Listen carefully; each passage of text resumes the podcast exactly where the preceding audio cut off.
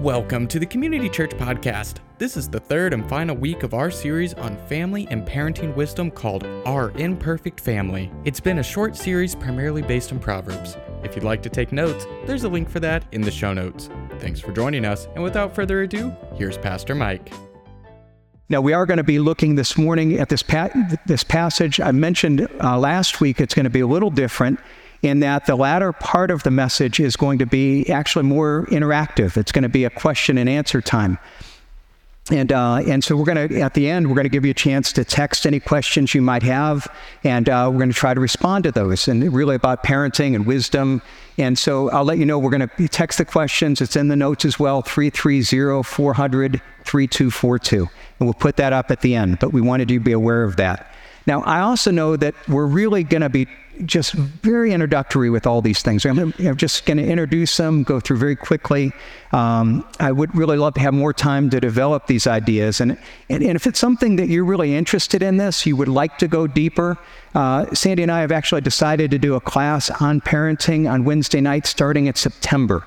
And uh, so we're going to do that. We're going to give more information about that. But if you would like to go a little deeper with these ideas, uh, we're going to be doing that in September. And, uh, but I also encourage you to, you know, the grandparents thing coming in October for grandparents is a great idea to find some good books. One good book we recently ran across is by Paul David Tripp called Parenting. It's 14 gospel uh, principles uh, that help us to know in parenting. And, and again, there's going to be actually some copies of this in the church library if you would like that. That's going to be available next week, just even to borrow. And uh, so there's a lot of resources we hope to make available to you just to make this, it's a hard, it's a hard task and to make it a little easier. Well, let me open in prayer. Father, I thank you for the privilege that we do have to be here this morning. Father, to be able to come and to be able to see in your word timeless truth that is applicable to even our time and our culture. Father, we feel like we're in a time that, that in many ways is unlike any other, but in many ways it really hasn't changed that much in human nature, and your word hasn't changed. And so, Father, I pray that you'd help us to understand principles from your word that would guide us, to help us to be wise as parents and as grandparents. Father, to represent you well, to raise up children who are, who are strong, who are mature, uh, who have wisdom, and who love you. Father, we pray your blessing now on our time. In Jesus' name, amen. Hey, Mom, I'm going to go meet Jack. I like a blanket. I'm gonna make a scene at the grocery store, right in the checkout aisle. It's bedtime tonight, and it might get ugly. I don't even know what I'm capable of.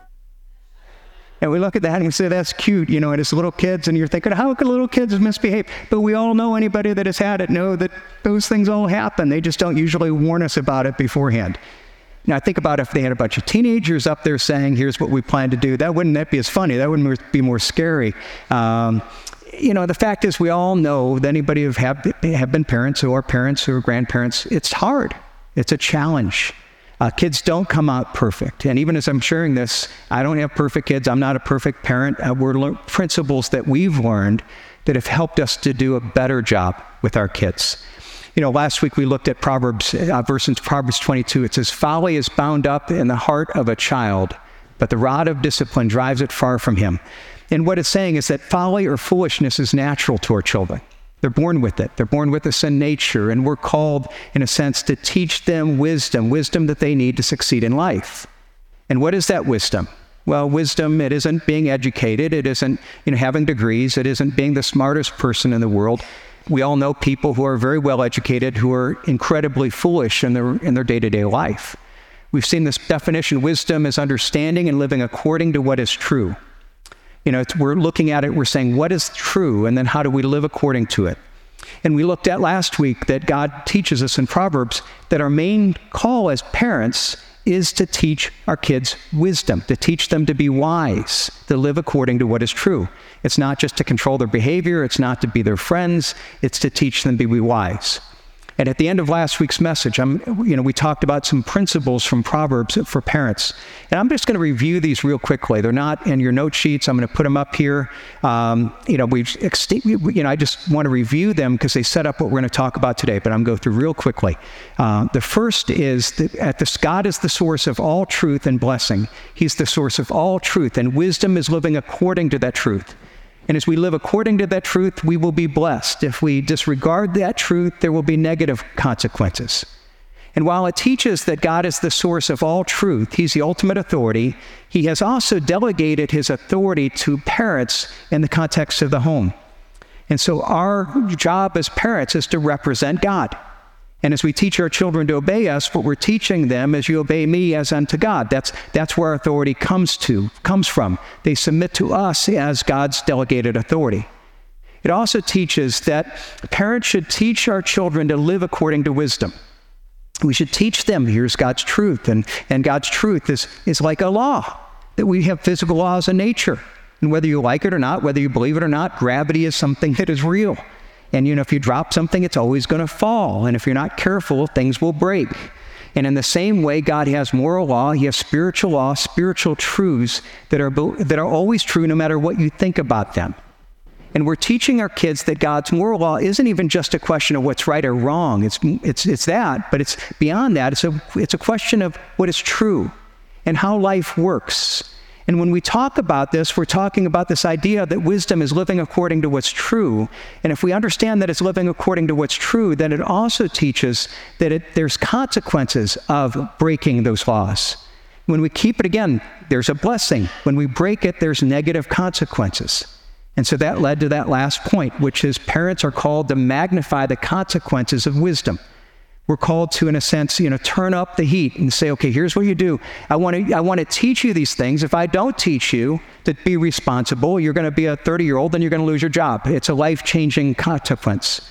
If I teach you to be responsible when you're little, the consequence is a lot lighter. And if I can teach you that, it's going to keep you from you know, harming your life in the long run. Now, that's where we're going to spend our rest of our time this morning, is taking that idea and then expounding on it. How do we teach wisdom through truth and through consequences? And we're going to you know, say, how do we take this and, and, in a sense, say, what does it mean to magnify the positive consequences for good choices? And, and how do we magnify the negative, the, you know, the, harm, the hurtful consequences, in a sense, of bad choices? Again, a few minutes ago, we looked at Proverbs 22. Folly is bound up in the heart of a child, but the rod of discipline drives it from him. We talked about they need this. Foolishness is natural. If we don't teach them, then they're gonna, life is going to have trouble. But when it says right off the bat, the rod of discipline, some people might respond right away. Well, you know, that's is that beating your children? Is it spanking? Is it you know, corporal punishment? And and that's a controversial issue, and some people might respond negatively to that. Now, because of the limits of time, I'm not going to get into that this morning other than to say this is when it talks about the rod of discipline, it's not just talking about physical punishment. It's talking about using our authority to bring any kind of unpleasant or painful discipline that we use to teach our kids. And that includes things like timeout, like grounding them or taking privileges away. It's, it's all negative, it's magnifying these negative uh, consequences of bad decisions. What we want to do is we want to teach them is that bad decisions have negative results, so they don't do those things. We want to teach it when they're young. Because if we don't, what's going to happen is that they'll learn it when it's older, and again, then the results will be not minor, but they'll be life altering to see this idea is taught throughout Proverbs. So, for example, Proverbs 13 whoever spares the rod hates his son, but he who loves him is diligent to discipline him. And oftentimes we think, well, discipline is harsh and it's unloving. No, it's actually saying, no, if we don't do it, that's a sign of hate and a sign of love. Even Hebrews talks about that's God's love. God loves us, and it's shown through discipline. Proverbs 19 says, Discipline your son, for there is hope. Do not set your heart on putting him to death. And basically saying, if we don't do this, what's going to happen? They don't learn wisdom. And then they're going to make decisions later in life that are incredibly destructive. And we're setting them up for that future if we don't embrace this role of disciplining them, of, of teaching them wisdom. Now, right off the bat, then we say, okay, then what is discipline? If it's not just corporal punishment, if it's what is it? And there's a difference between the idea of discipline and punishment. Now, discipline, it's again throughout, used throughout Proverbs. It, it has the idea of coaching. It's not just punishing bad behavior, but it's teaching what's right and wrong. It's, it's affirming good decisions. And, and when necessary, it's confronting and bringing consequences to negative decisions. And so when we look at this, you say it's, it's a difference. But there is a relationship. This punishment is part of it. There's another good book that I'd highly recommend called uh, How to Really Love Your Child by Ross Campbell. And he talks about this. And let me go ahead and write, uh, read from the quote that he has from this book, where he talks about the difference of these two ideas. He says, Anyone can beat a child with a rod as the primary way of controlling his behavior. That takes no sensitivity, no judgment, no understanding, and no talent. To depend on corporal punishment as the principal method of discipline is to make that critical error in assuming that discipline equals punishment. He continues Discipline is training the child in the way he should go. Punishment is only one part of this, and the, and the less the better. Please remember the statement the better disciplined a child is, the less punishment will be required. How well a child responds to discipline depends primarily on how much the child feels loved and accepted. Well, that's a great truth. That's a great definition of, of or distinction between those two ideas. Now, part of that is, is to take it a step further. One of the ideas is when we understand discipline should never be done out of anger. You see, anytime that we, when we try to discipline and we respond out of anger, generally we're not making a good decision. Our discipline isn't being driven by what's best for our children, it's being driven by our emotion. And our kids understand that. James chapter 1 verse 20 says for the anger of man does not produce the righteousness of God. Well that is true even in our disciplining. You see the anger isn't producing the result that we want. Now even in that let me give you a little principle to remember. When I look back at my parenting, at times when I got angry, when I got frustrated, at my kids, it wasn't just my kids' behavior that got me angry. In fact, it wasn't even primarily their behavior. It was primarily I didn't have a plan. I didn't know what to do. They did something, and I was frustrated because I didn't know how to confront them. I didn't know how to shepherd them. And so I'm, I'm responding out of anger because I'm not being proactive and having any kind of plan.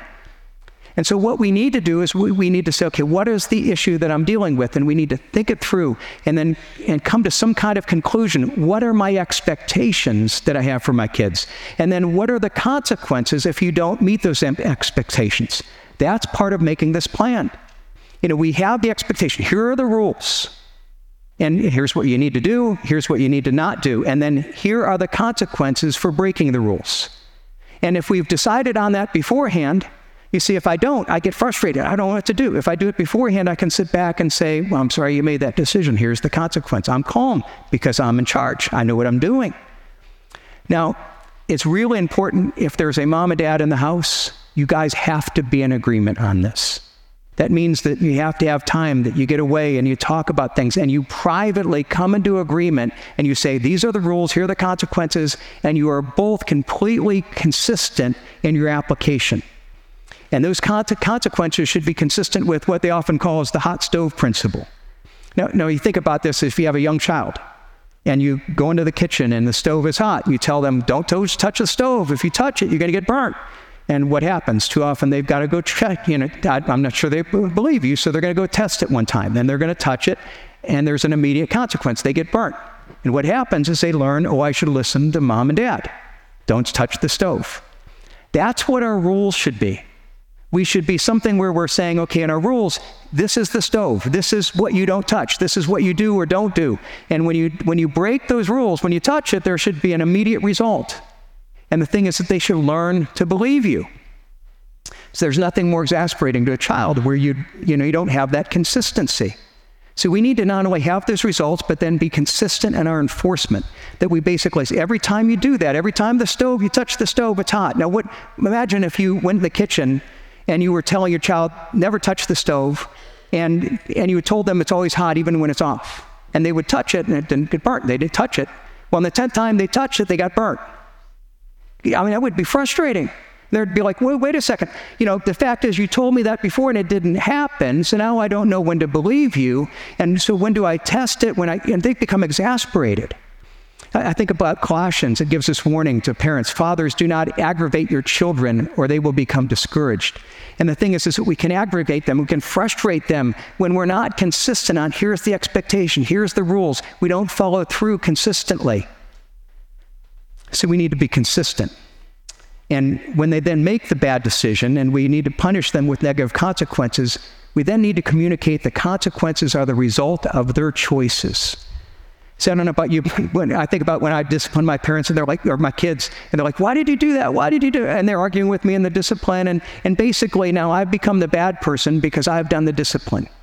And here's what you need to realize when we have, here's, here's the rules, here's the consequences, and they do something, what you do is it's, I didn't discipline you, you chose that. I would literally say to them, you know, I'm sorry that you chose to disobey. And I'm sorry that you chose to be grounded this week. You know, we had a lot of fun things planned. I was really hoping to do some fun things with you this week. But I'm sorry that you chose to stay in your room and you're going to miss all the fun things that I was planning to do. I would rather you do that, but that was your choice. And look, I didn't choose that. I don't want to change my mind. Well, no, when you chose that behavior, you chose the consequence. And now that's what you have to live with. And what you're doing is you're, you're, you're, teaching this is the result of your decisions. That's what wisdom, that's how wisdom works. Now, some of you might be thinking, okay, you're telling me I need a plan. Well, I know the, the, the behaviors I need to confront, but how do I know what the right consequences are? Okay, so let's think this through. How do we choose the appropriate consequence? Again, understanding that wisdom is living according to what is true. And so that consequence means that it's based on the truth about our children, the truth of what they've done. There's an appropriateness of consequences. So, first of all, the first thing is you've got to think about what is appropriate to the heart of the offense, the heart of what they've done. And basically, what we're saying here is that our kids will do a lot of things, it's not always driven by the same motive. See, as parents, we've got to realize we're seeking to teach wisdom and we're seeking to mold the heart, not just the behavior, the heart. And so we've got to look at it what's the heart attitude here? Well, let me give you three different kinds of behaviors, and they're all different kinds of heart, and they require different kinds of correction. The first is what I'll call ignorant or childish behavior. And that's when a child, especially this is more common when they're younger, uh, but it can happen even when they're older, but it's when they do something wrong without really knowing that it's wrong. You know, they, we might look at it and say we, they should know it's wrong, but if we've never told them, then we can't blame them for not knowing. That's our fault, not their fault. So let's say, for example, you go in your living room and you discover that your young child has gotten his crayons out and has done a beautiful picture on your living room wall. What's your response as a parent? Now, let me ask you a question. Did you ever tell them not to draw on walls? If you did, then you're dealing with disobedience. We're going to come back to that later. If you didn't, now think about this for a moment. You have given your child in their life pictures, blank canvases all the time, and crayons, and you've had them draw things. And when they draw things, you always come back and say, What a beautiful thing you created. You always praise them for their creativity. Now, is it possible they walked in the living room and said, This is a really big piece of paper? And if mom and dad are really happy with me drawing, why don't I draw here? Now, if I respond, because to me it's a big thing, it caused a great problem, but the hard attitude, if it's based on ignorance and childishness, they don't know. And if I discipline them, you see, I'm disciplining out of my frustration, out of my embarrassment. But there's not actually a need to correct them, there's a need to instruct them. It's a need to construct, you know, instruct, again, not to, not to punish. Now, the second type of behavior is called, I would call foolish or uh, careless behavior. And this is behavior that needs to be corrected, but it's more of an issue of immaturity and irresponsibility than it is of rebellion. So let's an example of that is doing chores around the house. Now, a lot of times I will tell my kids to do chores, and if they don't do the chores, they're not necessarily rebelling, they're not challenging my authority, they're just being irresponsible. Now, when they don't do that, let's say for an example, I've given them a job to do the dishes and they didn't do them all, or, or um, you know, now what do I need to do? Well, I need to, well, if they went to bed, I go wake them up and I said, hey, you didn't do the dishes. Come down and finish the dishes. And you know what? Because you didn't do them well, you need to do them for the next couple days. And, and they might respond, well, I forgot or I didn't know how to do that. Well, that's okay. I'm not angry. But you know what? I want to teach you to be responsible. And so if you forgot to do that, if you, you'll get two more extra days to practice. And in that time, you'll have an opportunity to remember how important this is. And so that you'll learn to do it right next time. Now, that's not out of anger, it's not confronting the heart, but it's teaching appropriate consequences to shape behavior. Now, the third type of behavior, the most serious, is disobedient or rebellious behavior. And this is when they have an act of willful disobedience. They know something is wrong and they decide to either disregard or flaunt your authority. And the problem isn't necessarily the offense itself, it might even be a small offense, but it's rebellion against your authority, which is ultimately rebellion against God. All right, so an example of this. So let's say you're telling your children, hey, you need to do this. You know, you need to, it's time to dinner. You need to come to dinner. Now, not coming to dinner is not a very big offense. It's a much smaller than drawing on the wall, right? But if you look at that and they're basically, they don't respond, that's, just, that's disrespecting you. That's disregarding your authority.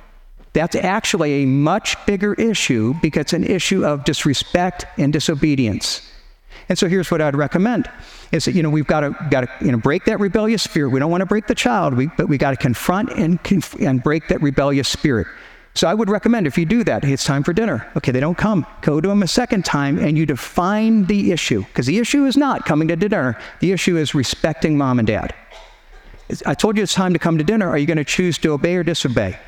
You put the issue out, you draw on a line. It's a matter of obedience or dis- disobedience. And then if, if, if, if, after a short period of time, I'm sorry you chose to disobey, here's the consequence, and follow through the consequence.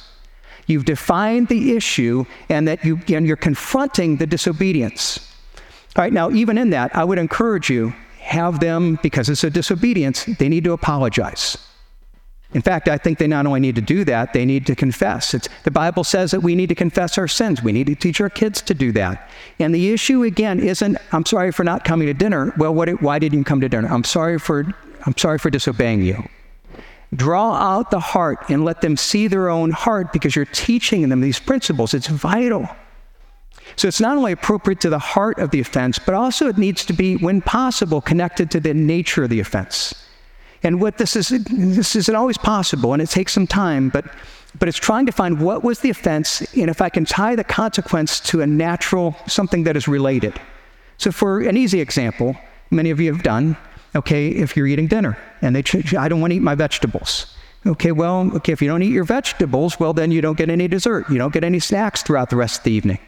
That's a very natural consequence related to you don't eat, so you don't get any treats and follow through with that. Don't make any exceptions to it.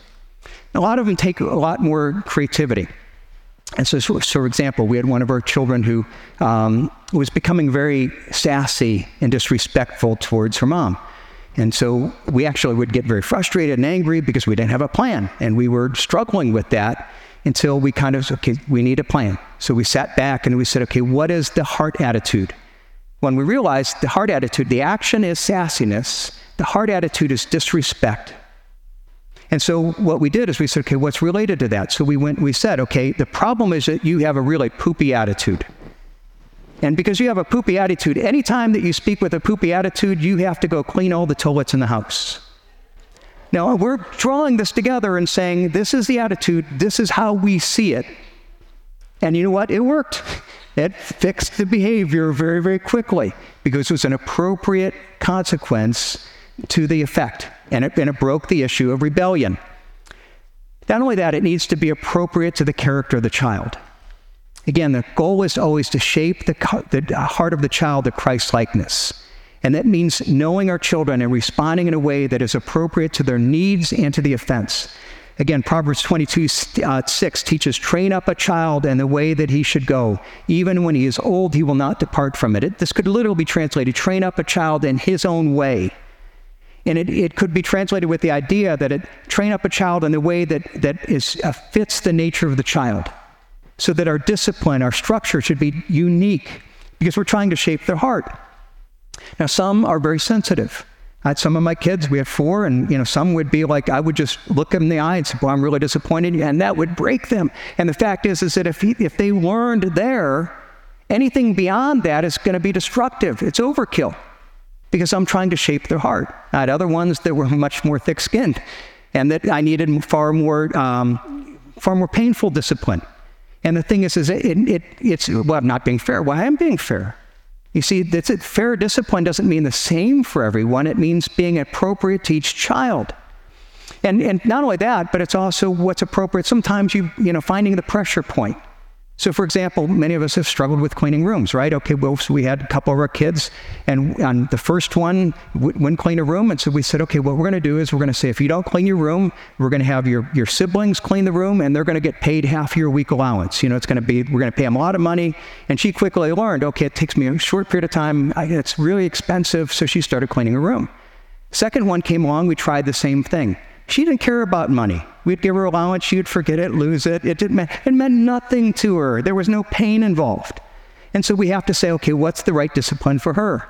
Well, then we found out she hates weeding. And so what we would say is, okay, if you don't clean your room, you didn't do one job, so you have to, you owe us a half hour of work on Saturday for every day you don't clean your room. So you owe us a half hour of weeding. So she spent a couple Saturdays spending a couple hours out weeding the garden and started to realize, hey, cleaning my room is a lot easier than this. And it was appropriate to the child. And it works. That's wisdom. Now, just in closing thoughts before we go to the question and answer about our roles as parents and for those of us grandparents. Um, we've been talking about teaching wisdom through magnifying the consequence. But we also have a role at times of protecting our children from exposure to things that can be dangerous and harmful. Things that are out in the culture, that everyone else is doing, that is accepted, but that we know from a perspective of wisdom, from age, okay, this is something that could be harmful. And, uh, and we have to protect them. Now, it's starting with protecting things with destructive consequences. This could be everything from what do they watch on TV? You know, what are they what movies are they watching? Even for young children, you know, you look at, oh, it's just kids things. There's a lot of messages in there. Be aware of what it is. It may be teaching messages that, that are really destructive to your kids. Beyond that, it's how about computers and smartphones? I mean, I want to encourage you with if you have computers and smartphones, our computer, they never had one in their own room and a computer that you need some kind of filtering software. Let me ask you, would you take your children, drop them downtown in this, you know, worst part of Cleveland and say, hey, why don't you go tour the sex shops for a couple hours? I'll come pack, pick you up in a couple hours. Would you do that with your kids? Give them unlimited access to the internet. That's what you're doing. We've got to be responsible. We've got to be wise on this. Uh, you know, it's got to be what friends do they hang out with, and and you know, are they good influences? A huge one is social media. You know, there, over the years, there's been extensive research that so, shows that social media, especially for, for children and teens, is incredibly destructive. It, it causes depression, self esteem issues, a host of other problems. You know, so much so, it's interesting. You read the people that are kind of the heads of these companies, they don't let their kids on social media because they know how destructive it is, but they'll sell it to you. And, and we, we've got to say it's our job to sit there and look at the effects. Now, I'll tell you, with our kids, they got their first smartphone when they were 18. They got it as a graduation, from, graduation present from high school. Now, yeah, they're a little older, it wasn't quite as big, but yeah, everybody else had it. They frustrated, they, were, they didn't like it then. But there isn't one of them now that says, hey, thanks for doing that because they know that we protected them. They appreciate it now, even though it was painful then.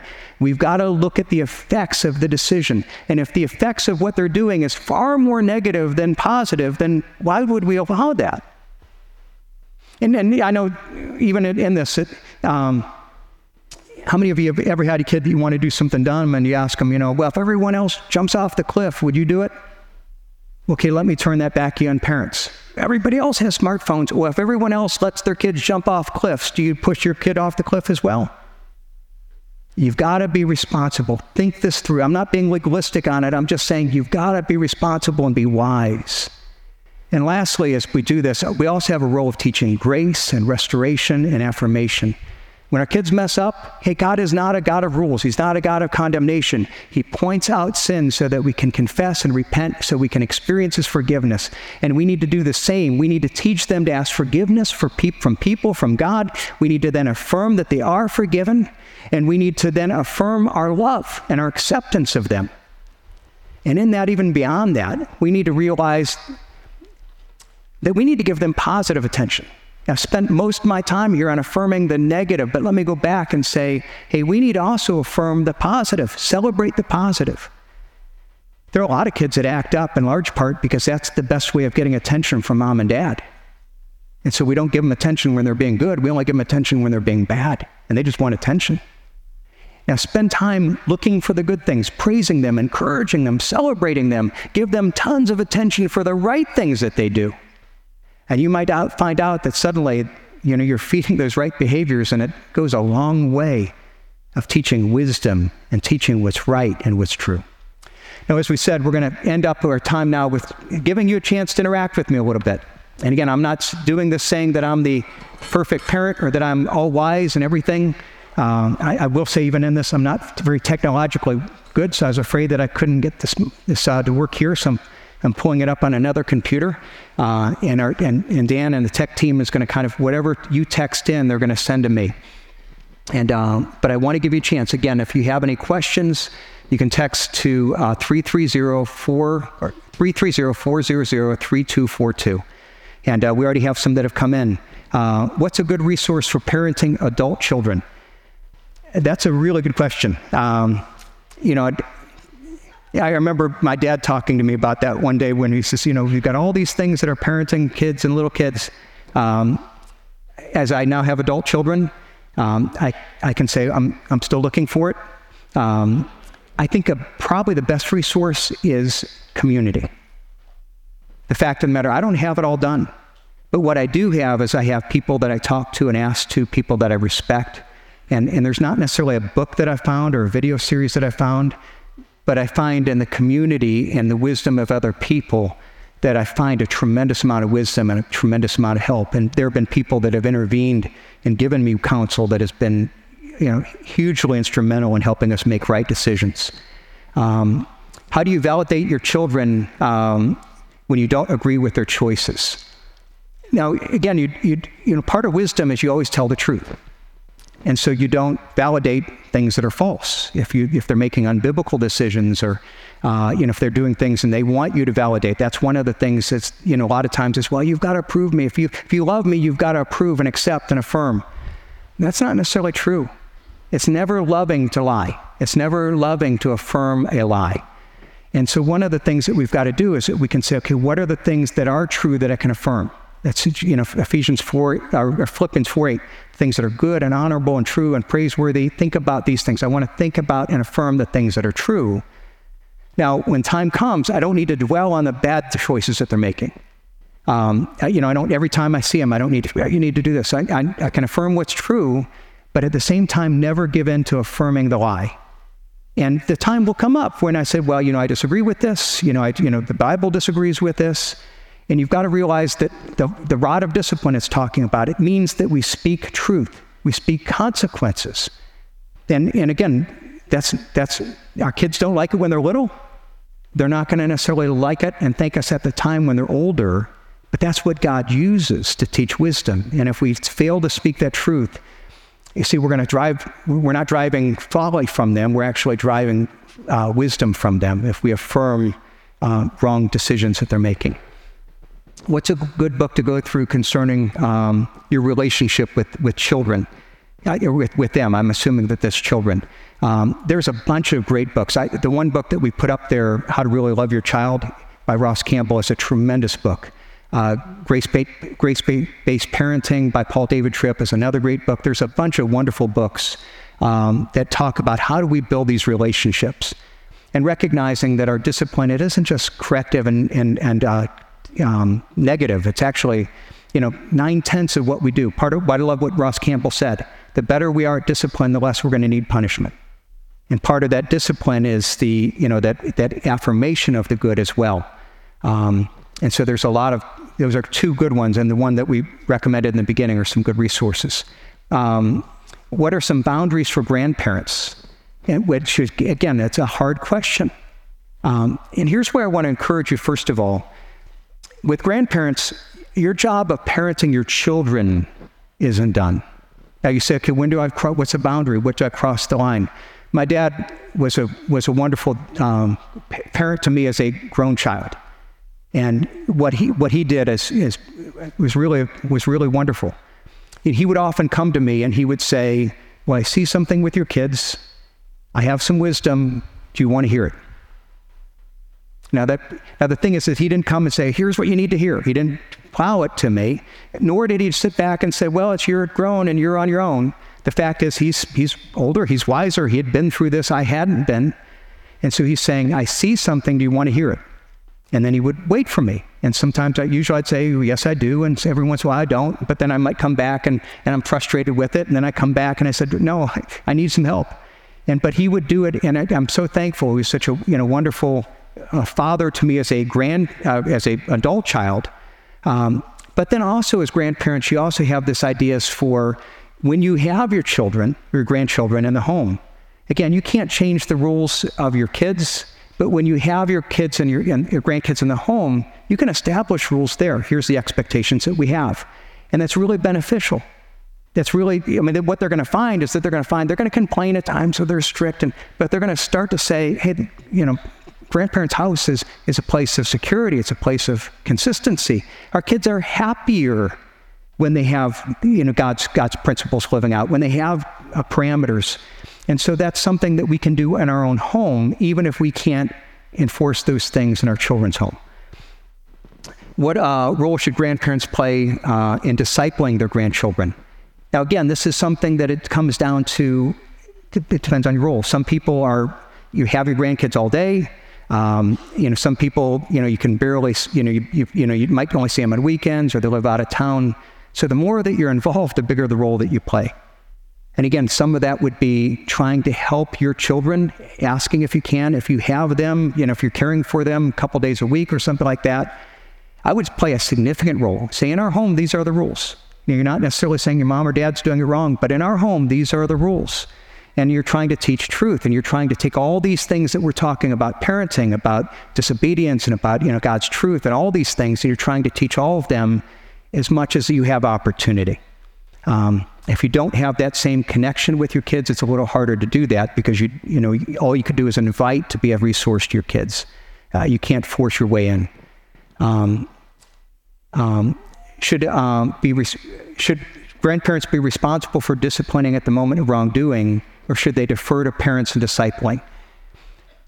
Again, some of it depends on how much you have. If you have them, you know, for you know for longer periods of time, and you know your parents might say, well, you know, well, here's what we do. Well, if I'm going to have them, then I need to, you know, I'm, I'm willing to watch them, but it's kind of like on, you know, my house, my rules to some degree. Now you're not disagreeing with them but you're saying, if I'm going to watch them, if you're going to give me the responsibility, you have to give me the authority. And so that's something, again, now if you're not, if you're not the primary person responsible, that's another issue. If they're just at your house and they're visiting, you know, the parents are there, you have to let them take care of it. But if you're responsible, you know, you should communicate to your parents or to your kids. They are thankful that you're there watching them. And I, okay, I'm asking you to take this responsibility if you give me that responsibility to care for, my, for your kids, you have to give me the authority to care for them when they're in my home appropriately. And so you're doing that in a way that's it's honoring to, to the kids, uh, but at the same time, you have tremendous opportunity of teaching truth and wisdom to your grandkids. Um, how do you, how do you help a four-year-old who is ungrateful? She's very uh, half glass or glass half empty. Um, I think that one of the things is that um, I love Ephesians where it talks about our speech and the importance of, of positive speech and building speech. Now, I'm going to start. The first thing is you have to be very careful. The first thing is you model. If, if you as a parent complain a lot, the fact is you're modeling this to your kids. And for you to tell them that they should do otherwise is going to not go very far because they're going to see that they're going to see the hypocrisy.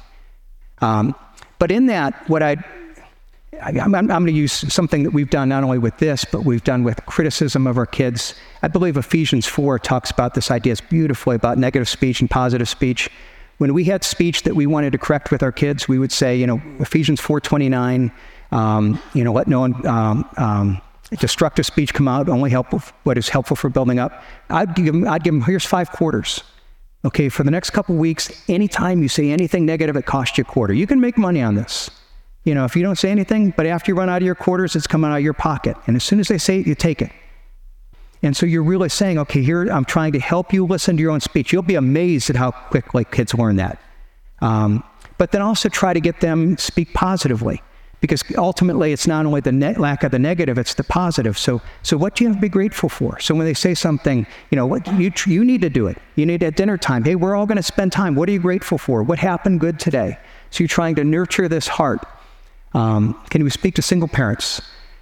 It's a, I, I can tell you, to single parents, you know, we pray, pray for you as well. It's a tough job. It's a tough job for the two of us to do it together. Um, and you have a tough job. And in that, I want to affirm the difficulty, and, and, but God gives you grace.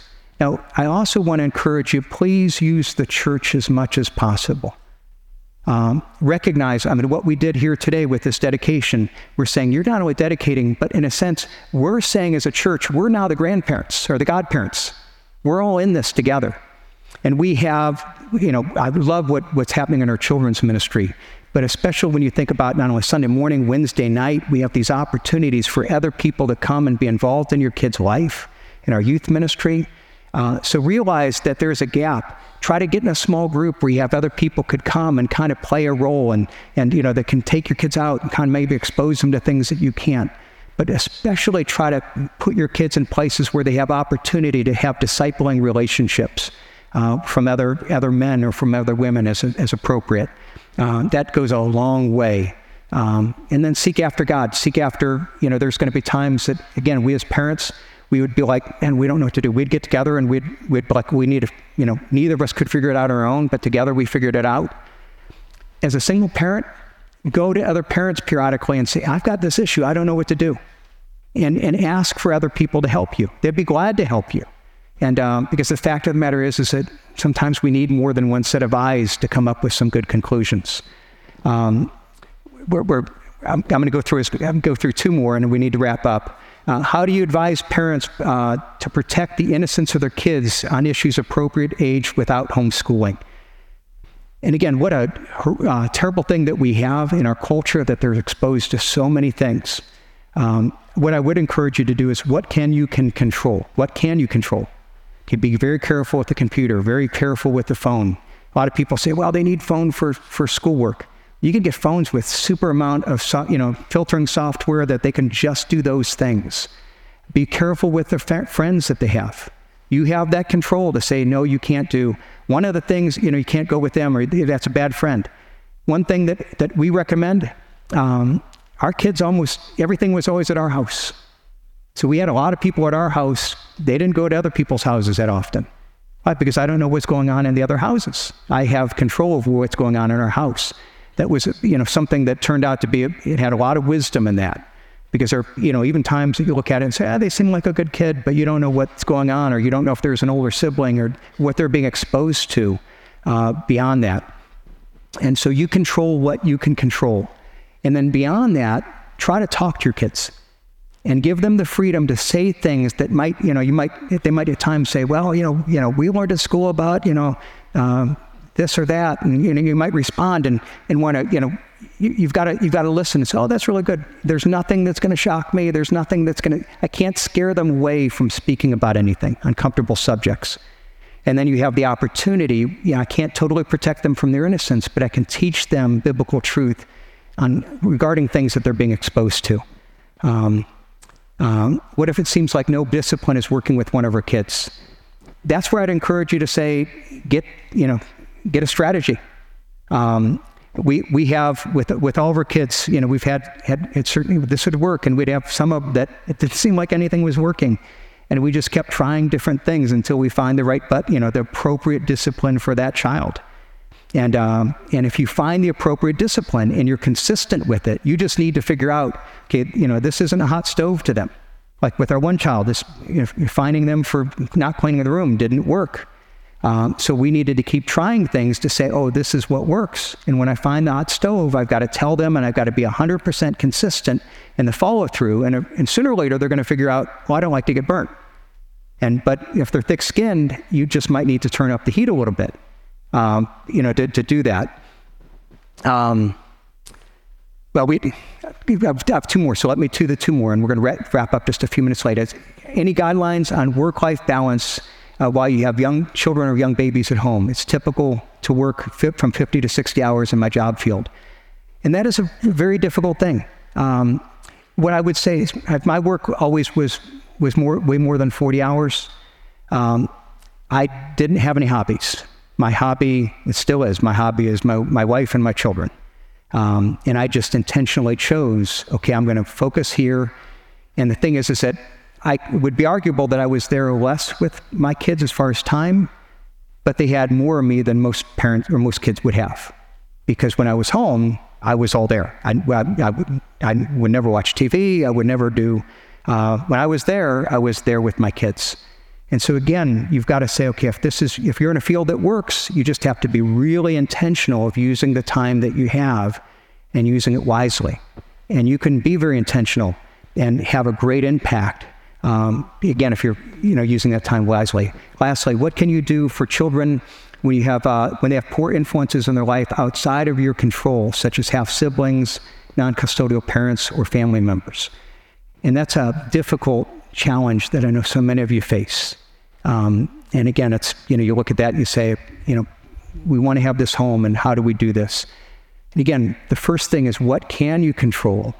Um, and then second of all, and again, especially if it's like a, a um, non-custodial or other parents, you know, there's a divorce. What you want to be careful for is you don't want to criticize that other parent. Well, what they're doing is wrong, or they're not Christian, or they're not. No, you never. You always want to build up the other parent. Um, and so you want to be careful with that, but you always want to speak truth. So I'm teaching what I can, but then as I'm interacting, so sometimes people will say, Well, I'm learning this at mom. Well, let's go back to the Bible. What does it te- teach? And so I'm coming back and I'm teaching them to think biblically. Now, at the end of the day, we all have to do that. The fact is, is that by the time my kids graduated from high school, I needed them to be exposed, not only exposed to things, but to learn how to think wisely about that. Ideally, I could protect them from that exposure until they were more mature and ready to deal with that. There's sometimes in today's culture, we can't protect them as much as we would like to, what would be appropriate. And so, what we have to do is we have to say, if I can't protect you, what I've got to do is I've got to turn up the agenda as far as how do I teach? How do I teach responsibility? How do I teach right, wrong? How do I teach them to think biblically, even about wrong things that they're being exposed to? Again, I'm, I'm, I'm touching on that really, really uh, briefly. And, and any, any of those questions, we could have spent a lot more time on it. So I'm sorry if I didn't give, give them the, the time that they deserve. Um, but again, I, we're going to be doing a, a, class that if you want to go deeper, we'd love to be able to explore that. Uh, and we want to be available. I'm, I'm, I'm putting Sandy out there because I know a lot of people call her. And we want to be available to support you as parents. Um, we're not perfect parents, we don't have perfect kids. We've learned a lot. We've learned a lot from other people. And um, as people have invested in us, it's a privilege for us to invest in you. Because as we saw with the dedication, it, this is our family. You know, your, your kids are our kids. We're, we're all in this together. And that is it for this week's message. If you have a question about the message, community church, or Jesus Christ, send us a text to 330 400 3242. You can learn more about our events and community groups online at ccpl.life/connect. There, you can also send in a prayer request. We would love to pray for you. Have a blessed Lord's Day, and we'll see you next week.